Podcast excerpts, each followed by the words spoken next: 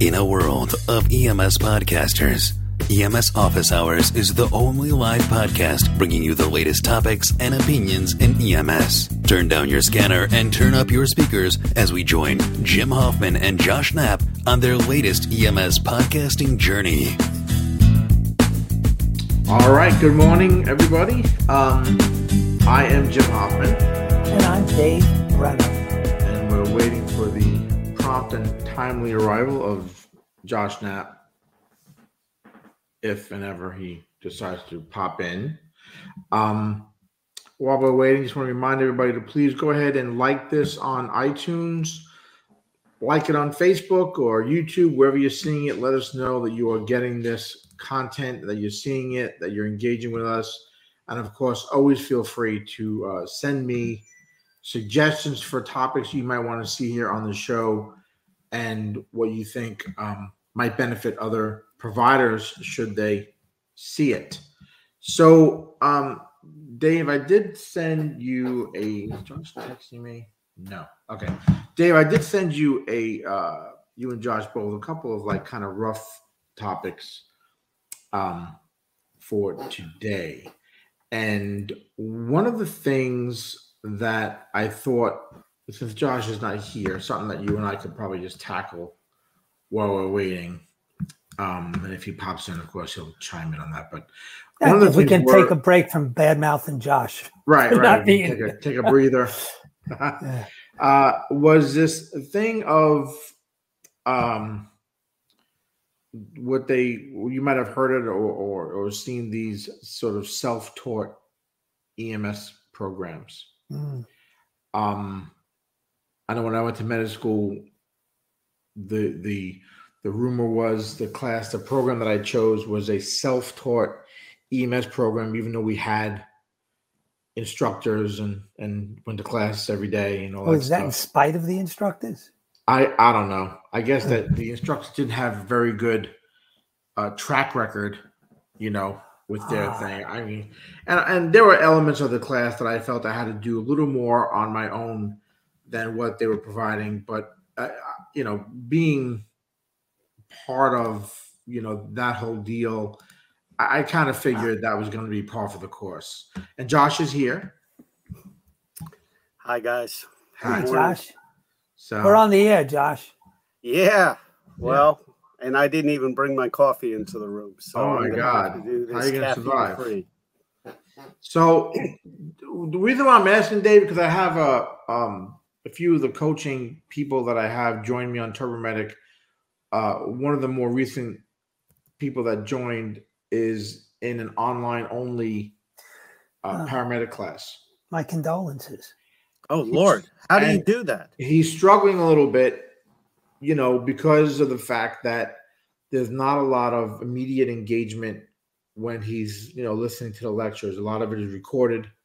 He can go back and watch them again, you know, but he feels that a lot of it he is not getting the engagement that you know he should be that he'd like to have uh for it. And sometimes the the exams or quizzes for that relate to that topic, some of the content's not being covered, things like that. And I, I'm wondering if this is a common sort of thread when it comes to these types of, you know, online programs. Uh, I know there's a, there's a few of them out there that that that do that.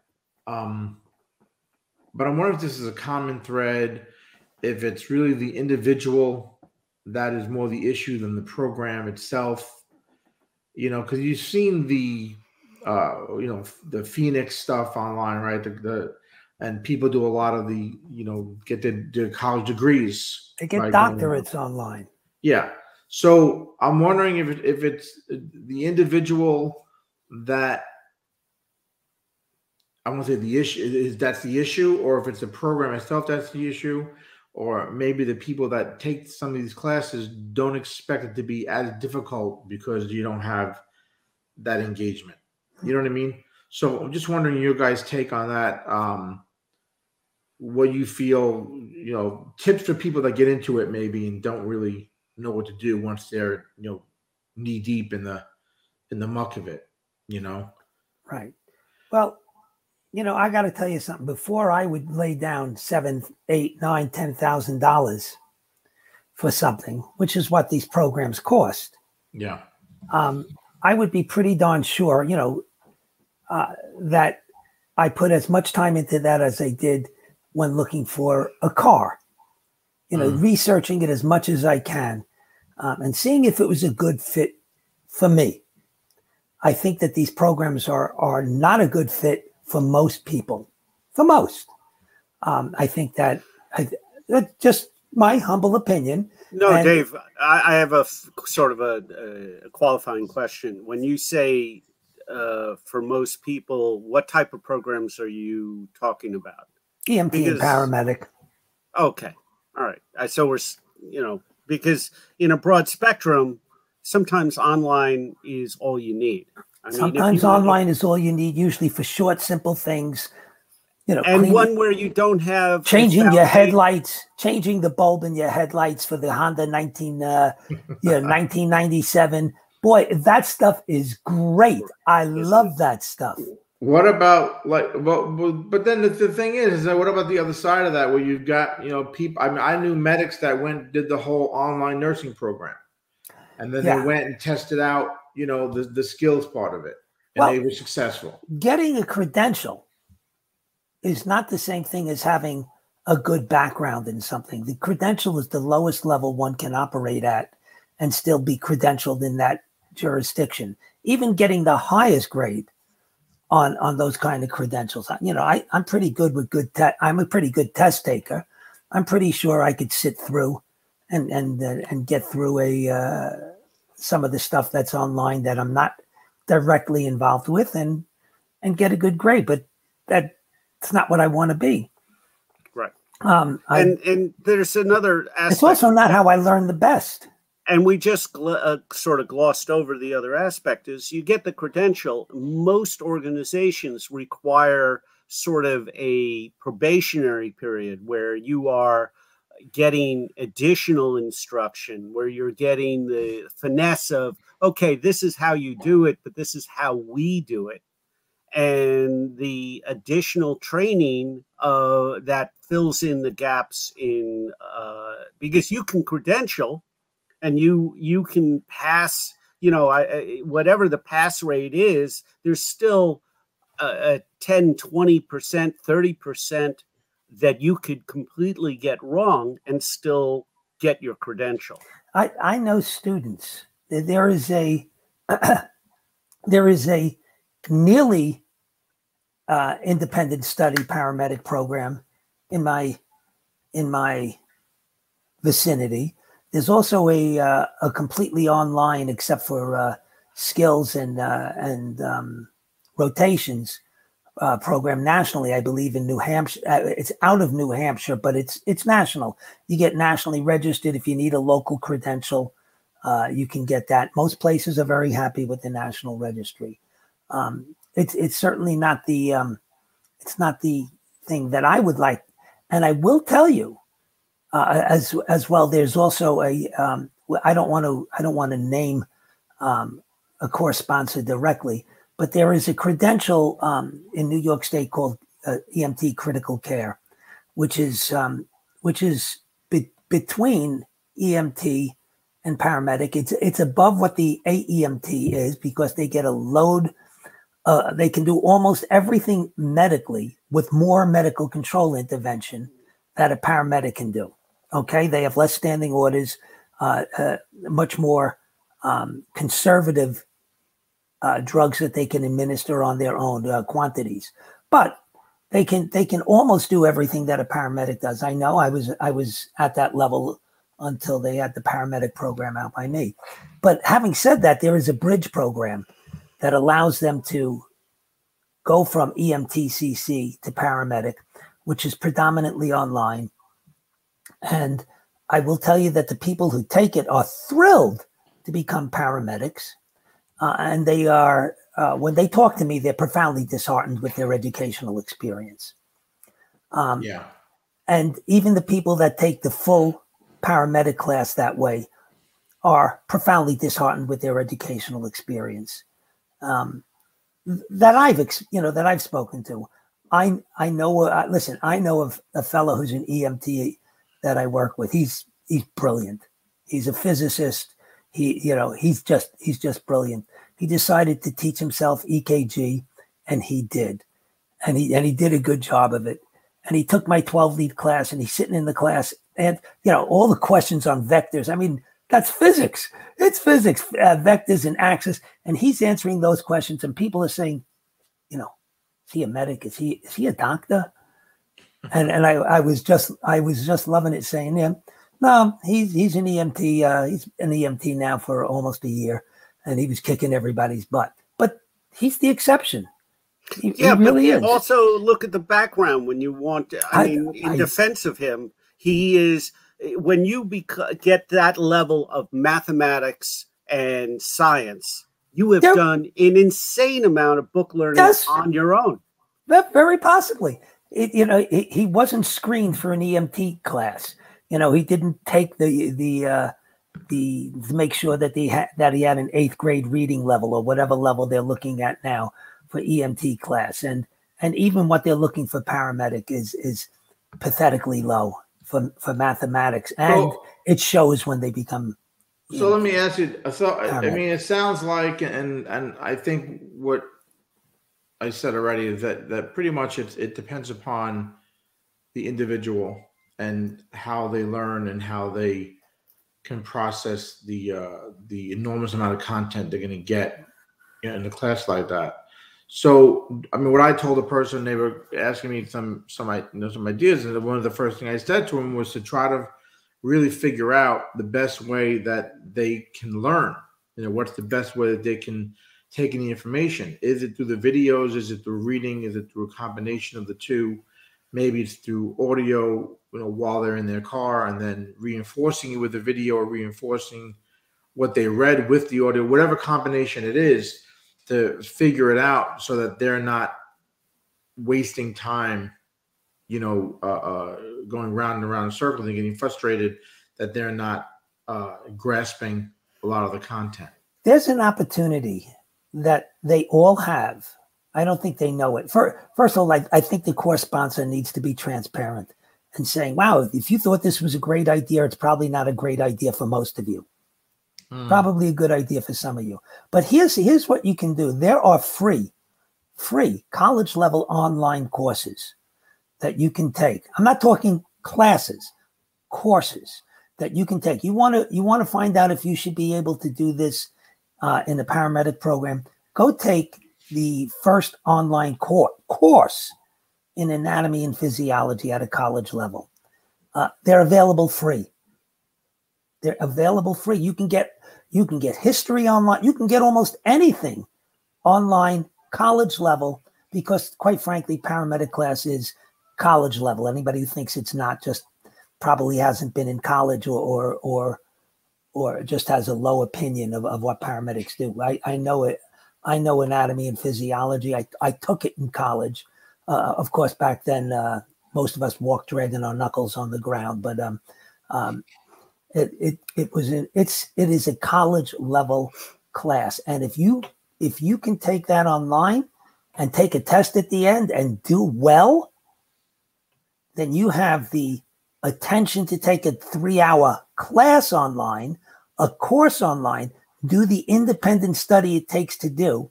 And listen, when somebody says to me, you know, you didn't cover it in the lecture, quite frankly, even when you attend a lecture, your job is to read the book. Sure. Read the book, study the book, engage. And if you have questions about what's in the book and I didn't cover it in class, your job is to ask me. Now, what does it say to you, Dave, when somebody can basically cruise through a class, a, a lecture program like paramedicine, and never crack a book? Is that, I mean, what does that tell you about the design of the program? It could be some some people don't need to crack books. Just saying. Right. Uh, I, I I don't know the details of the uh, of the course. I don't know. Again, it depends upon who. Listen, I in my paramedic class, I had a dentist in my class. He was a student there with me. He, he he didn't have a hard time on on on on almost all of it, you know. Yeah. Right. Al- Although he did cardiovert people through the mouth, but but other than that, Well, but then what is that right. part's a joke. I It's- know. it's, a spin-off of another joke, which I'm not going to tell. But um, but uh, Well, I mean, he, no, he was. it's- I, I had a dentist in the class. I mean, I, I, Yeah. I, I've, I, I, I just want to like that said, brings like- me to that 70 80% rule you know with a dentist he's going to have 80% of what paramedicine teaches because he already has the medicine but there's that then he's he and and that might have that overlap with other students who the 78% don't get the medicine but get some of the other aspects the Sure. important aspects of being a paramedic when you're when you're i'm i'm addressing or i'm talking about you know the gaps and what we and and i guess to better verbalize is to say that any meta any program that we have is going to have gaps but the idea is is to get somebody through that program with as small as ga- as small a gap as possible right? in in knowledge Just- yeah, yeah. I was listening absolutely. to how that sounded, but gaps in knowledge, Yeah, and not skills. like what. Right. Uh, well, skills, you know, are how do you teach skills online? You, you can don't. teach but the skills are these programs have skill testing. They have in person. All all the ones I know of have Right. in person, like a two week intensive or Yeah. or one week intensive uh, experience. Plus, for the paramedic programs, they all have to do clinical rotations. That's just required. They have But to find all their own hospital that'll let We them. all uh, know the gold standard in some of these paramedic programs. I mean, I remember uh, uh, guys telling me that when they were going through anat and phys uh, and then uh, had to learn to intubate and to intubate a baby, you know, they actually practiced on cats, which uh, we can talk about, you know, the the ethics of practicing on live animals uh, versus people, but the you know that was considered the apex. When i went to my critical care class i know critical care medics that never could never worked in the cadaver lab. And to me the the cadaver lab was this unbelievable eye-opening experience to anatomy and, Sure. and and how our interventions work or don't if if done incorrectly. And and then the net and then of course in the good cadaver lab they bring you to the next level. We were doing chest tubes and and and etc but sure. uh that that's stuff that we'd never do on the in the field but it gives us that And you didn't level practice that stuff on each other either. uh well you know there was one guy he, but he he stopped complaining after a One while. guy that held still long enough for us Yeah. to get a hold of him. You know, it, it, it's uh, it's interesting. One of the uh, one of our viewers um, attributes part of the problem to the uh, the poor education some of the students may have coming into our program. Yeah. I, I, I, I- I'll say this. Listen, uh, uh, for paramedic classes, we should be screening. We should be screening hard. We should be screening hard. We should know what works uh, as far as a screen. They're, they're often not just reading scores um, or math scores or even EMT scores, although all of that is important.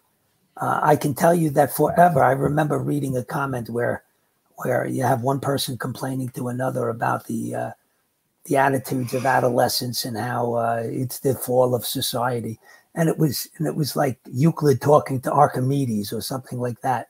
You know, uh, adults have always been complaining about the next coming generation. Um, but- i wonder how many un- understand that reference dave without having to google it mm, mm. you know i mean there, there's this uh, this we can't complete i, I well, absolutely you got to remember Archimedes and Euclid were my uh, my compatriots. They were we went to school together. yeah weren't you ahead of class ahead of I'm glad I was ahead of Euclid because he made so much more math for everybody. he was a pain in the ass with the angles and the stuff oh my god right. Archimedes just kept screwing around. Oh, before before we get He too wanted to take baths all the time. I didn't. before we get too much that. into the show, I wanted to talk about one other thing because I know that this is probably going to take up.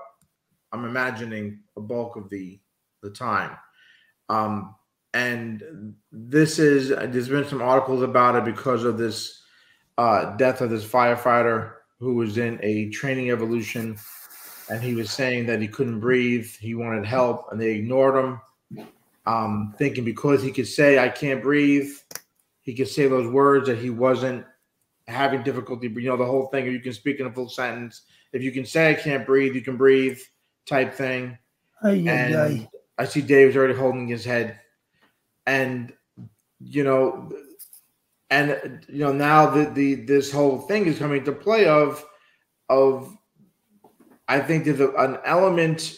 I mean, listen, this evolution is uh, a, this whole firefighter thing is like a kind of a separate issue, but I've seen many many times where you get patients who will say I can't breathe, and the EMT or paramedic will kind of blow it off because I think okay, well you can you can speak, you know, enough to to say that you can breathe without doing like an, an assessment, without getting a history, without figuring out maybe what's going on, you know, doing some vital signs, things like that. They just automatically think because they, they can speak that they can breathe. You know, I've never had a patient say to me, "Help me, I'm hypoxic. I have hypoxemia. I'm hypercapnic."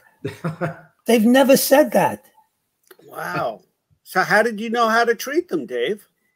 But I, I, I'm, you know, and my But, my- sarcasm but should the be question noted. is though too. I, I- you need to go to is school the- before you can tell me you can't breathe. Uh, the the thing is though is that I think a lot of providers out there, a lot of people that work in the street in 911 tend to experience a very large percentage of people who will say I can't breathe. As a way to get 911 there, as a way to feel that this is what's going to get them on the ambulance faster, into the ER faster, and people get you know providers like you know EMS providers like anybody else, any other industry when you're hearing the same thing and it's not it's that cry wolf type thing, right?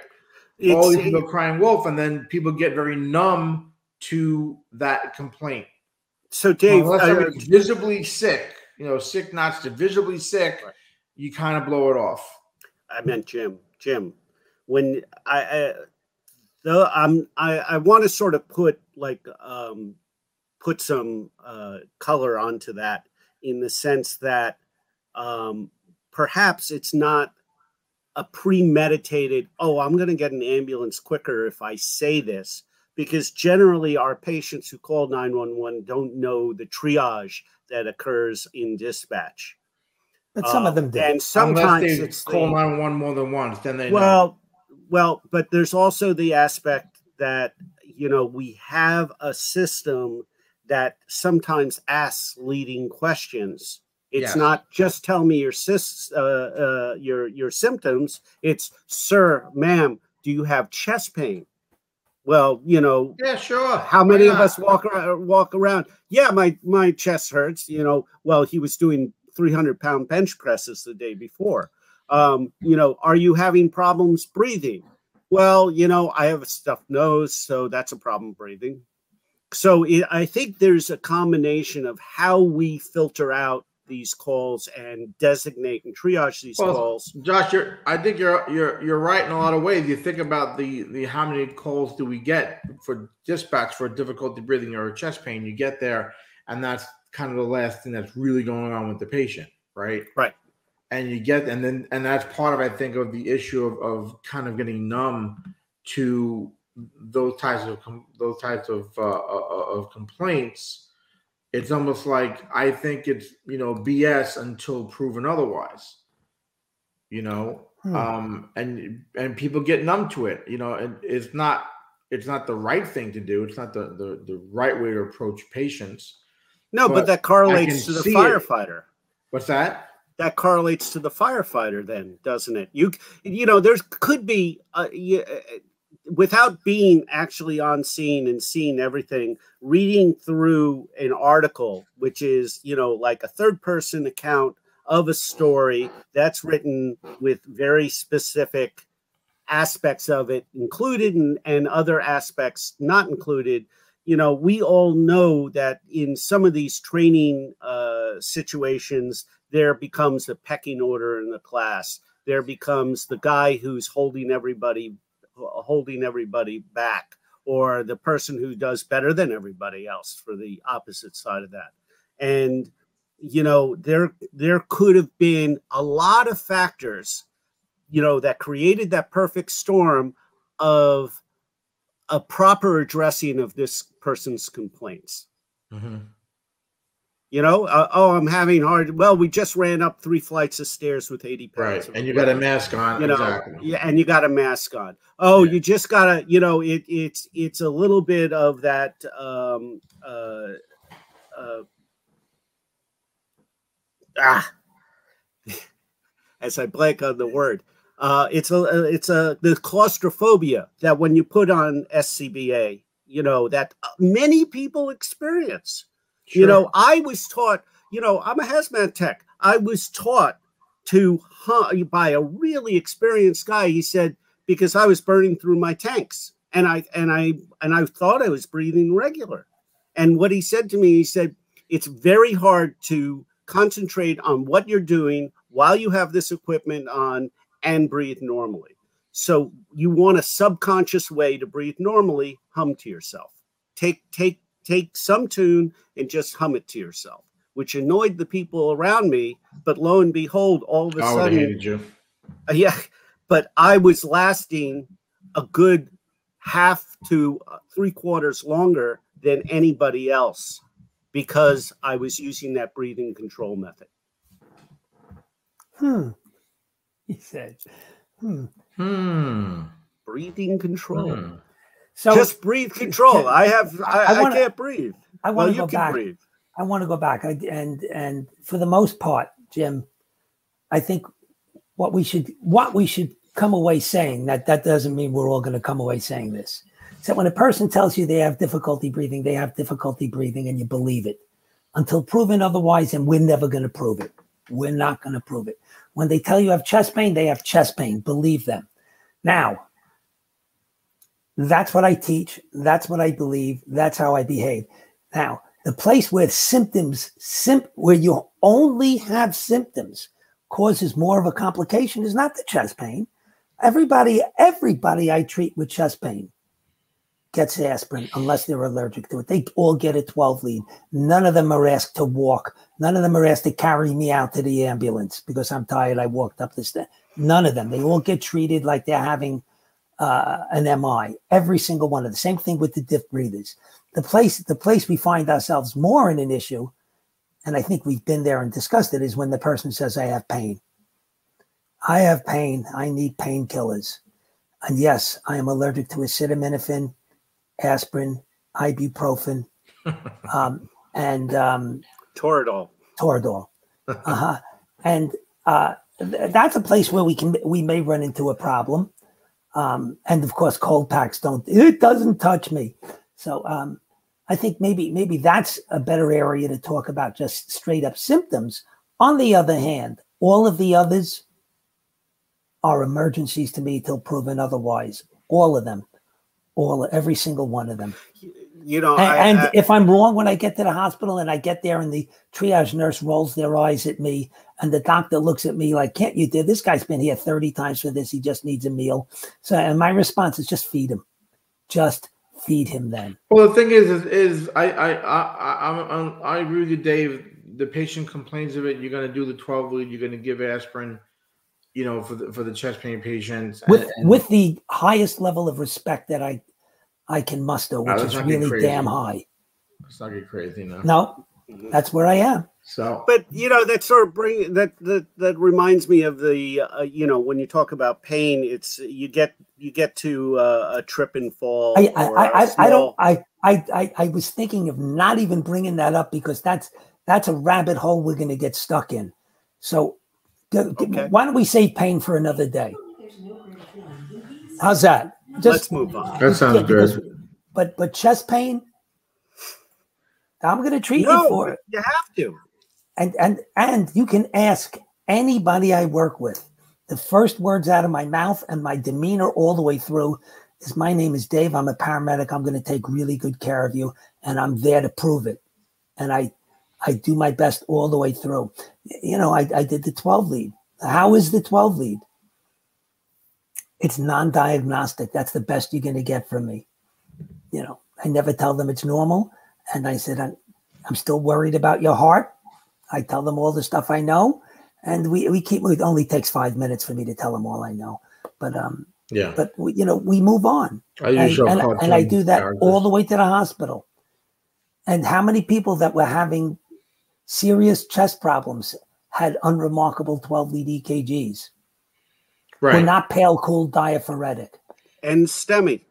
Well, this is why, like you said earlier, Dave, you have to you do the twelve lead, you give the aspirin, and you you know you treat it. And provide respect and support. I, I think I think what ends up is stop with the respect already. Enough. Get it. No, I, I mean, I, I, I just feel like, like I said, I, I think, and some of the articles that I've, I've, I've read about this issue and and how it's kind of relaying, you know, uh, uh, reflect on EMS, and mainly the comments that I've seen are people who have this thing of yes, I want to treat it as a difficulty breathing. I'm going to take it seriously, but I feel that there are that you know the the the issue becomes that you know people get very numb and desensitive to the fact that so many people say it you know oh i have chest pain. Oh i can't breathe. Oh i'm dizzy. All the little things that they say because of the thing that josh men- mentioned earlier right they get on the phone with the dispatcher the dispatchers and a lot of times and, and you know coaching them to to you know say the thing that the the caller thinks they want to hear to get the ambulance there. You know, that's like you know, when you're a paramedic and you got the you know you you you you you, you turf to the EMT in the back of the ambulance and all the way to the hospital. Or you're in back in the back going, "You sure you don't have chest pain? Are you positive you don't have chest pain? No chest pain." Finally, the patient goes, "Yeah, sure, I got chest pain." Hey, Jim, you gotta come back here. He's got chest pain now. You know, and it, it's that, that that type of thing where you're you're coaching, you know, the the the, the Maybe caller that should that. be Jim, you know how to work that call. I'm Jim. sorry, Dave. You, I'm Jim, you know how that- you. Go ahead. I was just going to say that how he works the call is to lean back, take that sliding glass, and just sh- push it to the side. well, you know, we I think we should have a discussion about whether or not in a medic EMT partnership when the paramedic should be driving. Yeah, that's a That's that's, an- another that's another can talk about discussion. for sure. Another, I think another episode would be good to talk about that because I've often wanted to to discuss that. Good. Good. You know, Something good. well, when do you want to discuss it? not Not, today. not today. I don't have I don't have an ability to keep my anger at that low level today. So, well, And you know we're not going to agree, yeah, right? What's that? We're not going to agree. I think we're going to we're going to Maybe. agree because there was a point that I just gave up. Okay. you know, um, but we'll talk about that later. Anyway, for today, since I promised the eager listeners uh, the three topics here, and I'm wondering, I don't know if you Are guys they saw the- eager? I'm not seeing much activity in the chat room here. Because they're waiting for us to say they, they're treading on our every word. right? Exactly. Saying something important now. Right, saying something important. port skin. No, the the the other thing was, what's your take on getting into EMS? Do you feel that getting thrown into, let's say, a nine one one atmosphere is is better than starting out as an interfacility type transport, or do you think sometimes getting into nine one one and maybe not getting some big emergency for a while, even though you work in 911, you, like you have that, that white cloud following you around where you're not really getting any major calls. It's all pretty much, you know, mundane calls through the 911 system. Um, getting your feet wet on how to use the radio, how to interact with the, the hospitals and dispatch your partners, all that type of stuff is better than getting thrown into you know a 911 system where it is super busy calls are, are you know a majority of the calls are, are you know true emergencies traumas and things like that you know which do you think is better for somebody just coming into to ems because I'll tell you, my my take was was I was an I was an EMT. I was thrown into it as an EMT uh, when I started working 911. But I did into facility beforehand, so I knew my way around an ambulance and, and things like that. But I didn't know how you know the 911 system worked and expected things. And I was thrown into you know being in Brooklyn, New York, and thrown into it. It was quite the eye opener. And even when right. I became a paramedic, and you know, as a paramedic being brand new, I was wondering when am I going to get the big one? And I went. I did some. I had some CHF patients, things like that, but I went almost two months before I had a cardiac arrest. And when I finally had it, it happened to be my first cardiac arrest, cardiac arrest as a medic with a pediatric arrest. You know? So that was, you know, quite the, you know, throwing into the fire there. But at least I had a few months as a medic, you know, getting lines, you know, uh, dealing with medications and calling medical control and all that type of stuff, uh, kind of out of the way under my sort of experience belt. You know what I mean?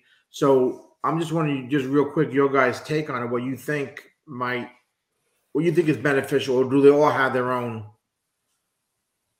pluses and minuses? You know, it I, I, as I sort of mentioned earlier about some organizations, you know, not just throwing you right in, um, you know, wanting to test you out a little bit, and give you the show you the ropes. Uh, my organization had a sort of semi policy. It was semi because they didn't always stick to it, but they want they sort of threw you on a transport bus first, let you, you know, get your unless you had previous experience they uh, threw you on a transport bus first, let you get a grasp of the paperwork. It was uh, certainly at the time that I started, transport was a slower pace. And I chose to go into 911 afterwards, which was, again, as anybody who does 911, it's an eye opening experience because you get the the uh, the randomness between BS and absolute end of the world seriousness.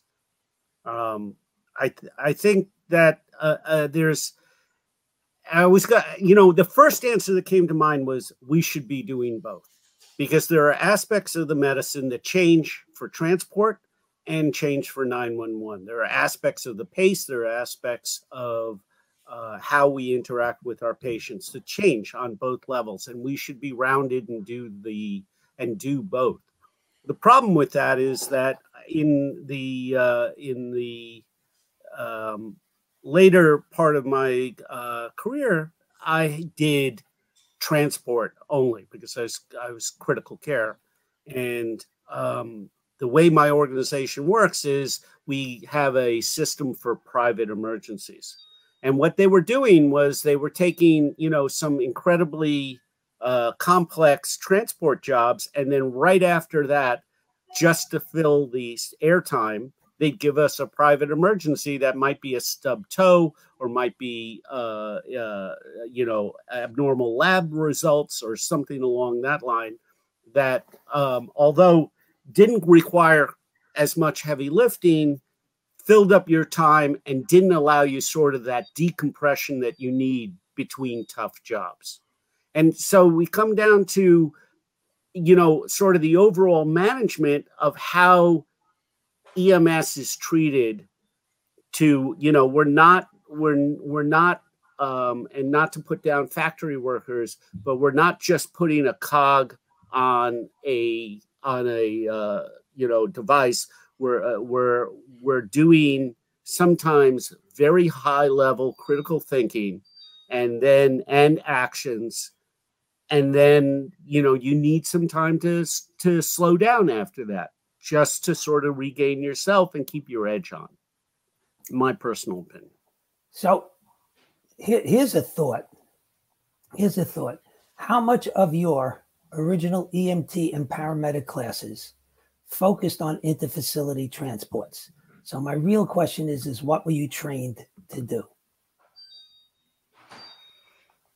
Uh, my EMT class is zero on interfacility transports. Yeah, I'll agree with that. Zero.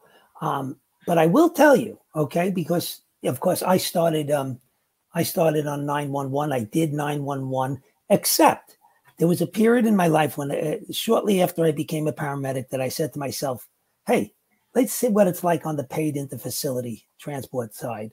And I took a gig with a um, a big, no longer functioning um, uh, agency doing interfacility transports, and found myself, you know, thinking, I, you know, I'm a pretty cocky guy. You know, I, I know a lot of stuff, and I'm in the back of this ambulance. The good news is I was the third medic. I was the third medic in the back of this ambulance with a guy who was being taken. Anybody, Eastern Long Island Hospital is like a first aid station out on the North Fork. It has such a low volume. No, it, it has such a low volume that you can't have 24 7 anything. It used to be you had to knock at the door after 11 o'clock at night to get in, and they would have to wake up the doctor, Okay. the hospital doctor. But we were transporting this guy who was there, who was on a Tridil drip versus dopamine drip. He was he was on the list to get a new heart, trying to keep his heart functioning without him going into failure, without him going hypot- hypotensive, without sending his blood pressure through the roof.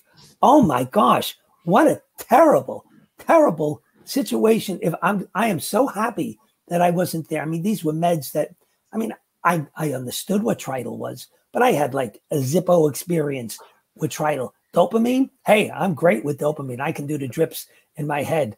Didn't need to do the drips in my head. We had an infusion pump, you know, terrific. Um, it was terrifying.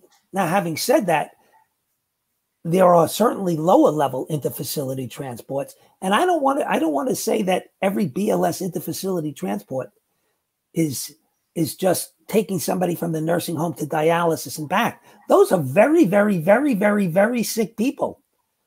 They're very sick people. First of all, if you've been in a nursing home, in my You opinion, can, you you're at risk for infection. That's Yes, the thing. you're at risk for infection simply being in a nursing home. All right. Uh, going for dialysis, you're at risk for infection. You're at risk for all sorts of electrolyte disorders. And as EMTs, we are not functionally trained to recognize the broad scope of it. And we certainly have little to, to no intervention in our ambulances. And if we're taking people from a from a somewhat rural nursing home to the 35 mile away hospital or dialysis clinic and we are midway between when the when poo happens. We're in big trouble. We're in big trouble. So i i do think that um i i, I personally I, I think i would have gone right out of ems if i started on the interfacility transport. That's not my picture. I i don't think people go into ems saying you know what I want to do? I want to do interfacility transports. Some of them might, but I don't think Well- that's what they want. and and that was very that's a very similar it, not in the sense of your paramedic experience but i started out as an emt i was uh, put on the transport bus and it was one of the most miserable experiences that i had i learned the paperwork but uh, you know you know the the you, you see some of the worst of what happens at the end of the medical treatment you Yeah. know It's a lot of end of life stuff. and Yes. it's it's it's just it's depressing it's horrible you're not doing anything to help the patient other than trying to just keep them comfortable while you move them to a place where they may be abused they may you know whatever happens there but it it becomes more of a nightmare scenario I- so I- I, I, I- can absolutely agree on that I but there are personally believe the 911 experience may prepare you to do critical care transports. May it gets you started. It's your foundation. Listen, you have to take the critical care class.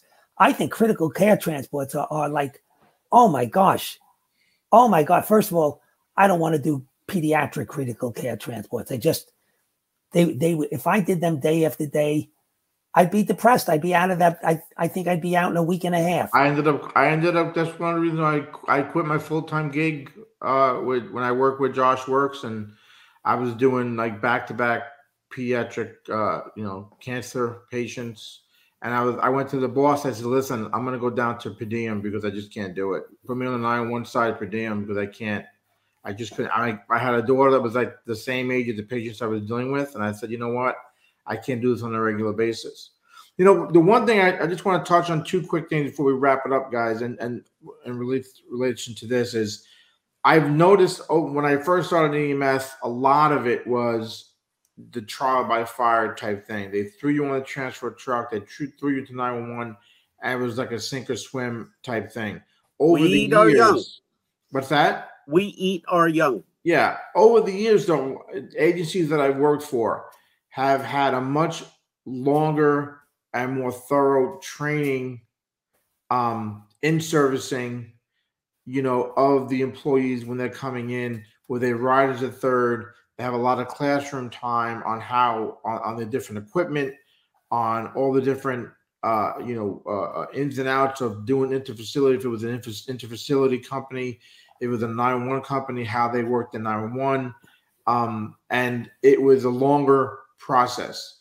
And I think over the years that's happened with a lot of places, you know, that they they are definitely, you know, want to uh you know get get the employees more onboarded, on onboarded, onboarded than you know waterboarded just throwing them in throwing them into an ambulance and you know here's a here's an IV pump, you know, figure it out type thing. You know what I mean?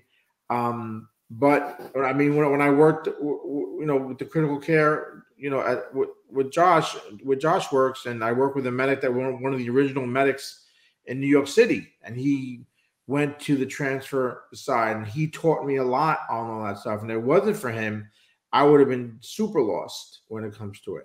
And the other, the last thing I want to kind of mention is, and just you guys can give me a quick opinion on this is, you know, why don't we, especially the paramedic level, is to have like you've got a flight medic type certification.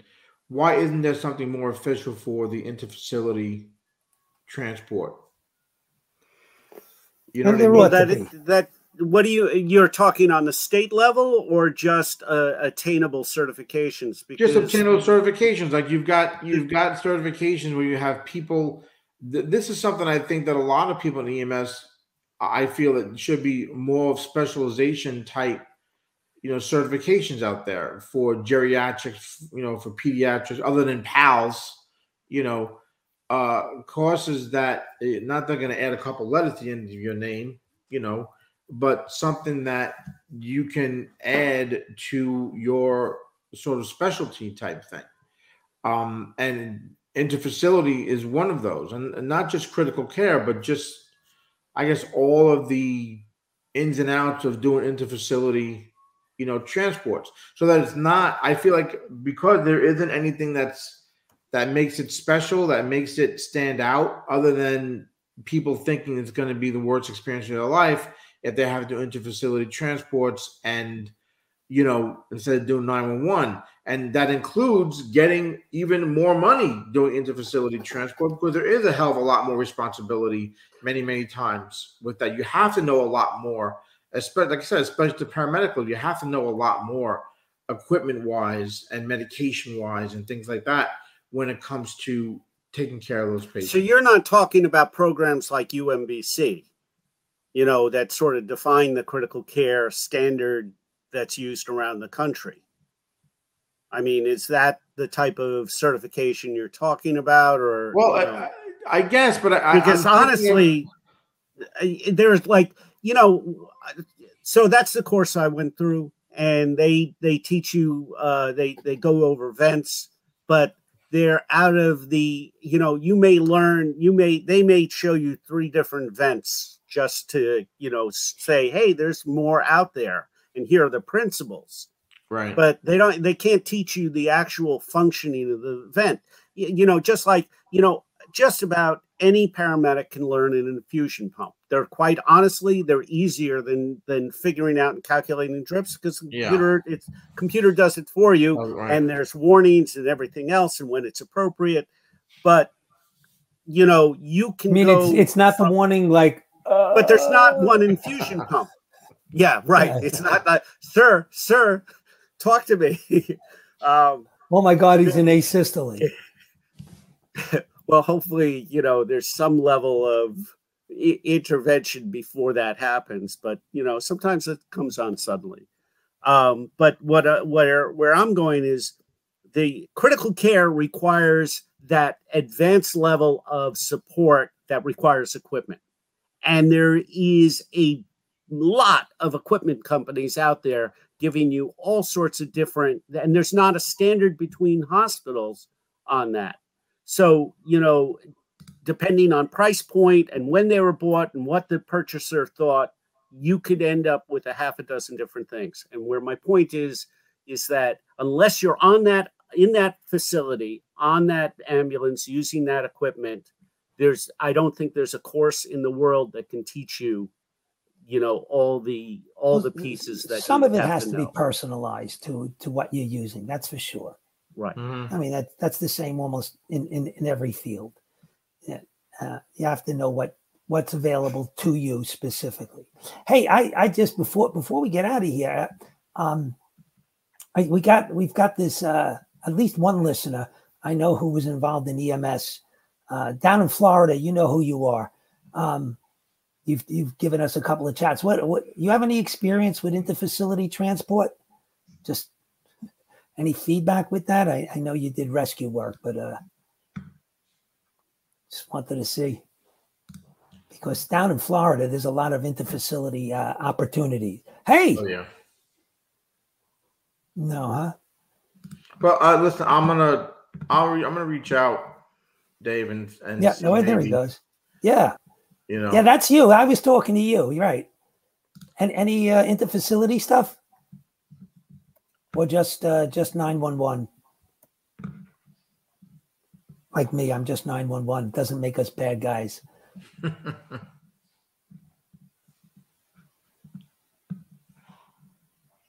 I'll try to reach out. I'll try to reach out to William. Maybe get him on one of the shows. We can talk a little bit about it. I'd love to get his uh, take on some things as well. You know, You know Jason Friedman? I think he's down Miami Dade. All right, let's. Yeah. And it's hard to find. Yeah. Yeah. I mean, you know, it's. Uh, Okay. All right. Well, let's wrap it up there, guys. Um, like I said, I was I just some of my thoughts on the interfacility and getting thrown into um, you know, the whole uh, uh thrown into the fire and not even the getting the fire, the really frying, any frying sort of pan. onboarding going on or anything like that, and you know, so I, I just wanted to hear your guys' take on it because I just I got I started thinking about it and talking about some of my experiences, other people that I've spoken to and their experiences, and and I know we had talked about the whole interfacility sort of making it sort of a flight medic type of you know element of EMS where you know you can get paid more for doing something like that too. Everything have to just go right to flight medic, which I'm sure a lot of stuff the flight medics do, the interfacility transport medics do, and they're not getting they're not getting paid for it. Well, before they really had a ground transport program, the standard was the flight medic. Yeah. The, the standard for critical care was the flight medic. So, you know, there's, Yeah. uh, and now they, they, the, quite honestly, the difference between the critical care program and flight medic is a test. Mm.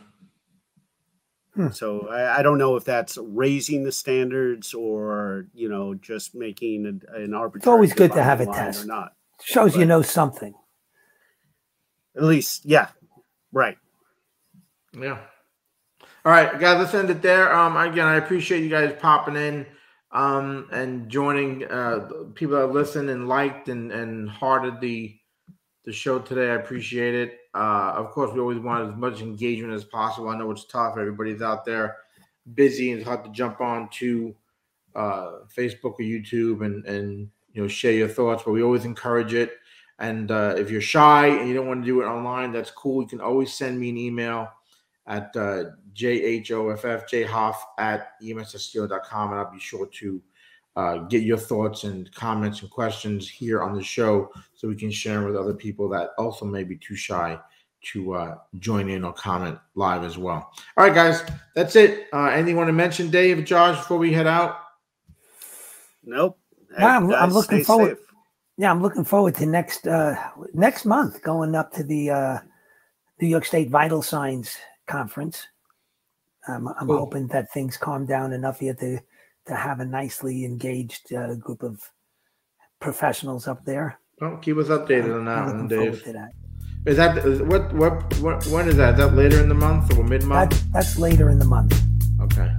All right. Um, that's it, guys. As always, I am Jim Hoffman, Josh Knapp, and Dave Brenner. Stay safe.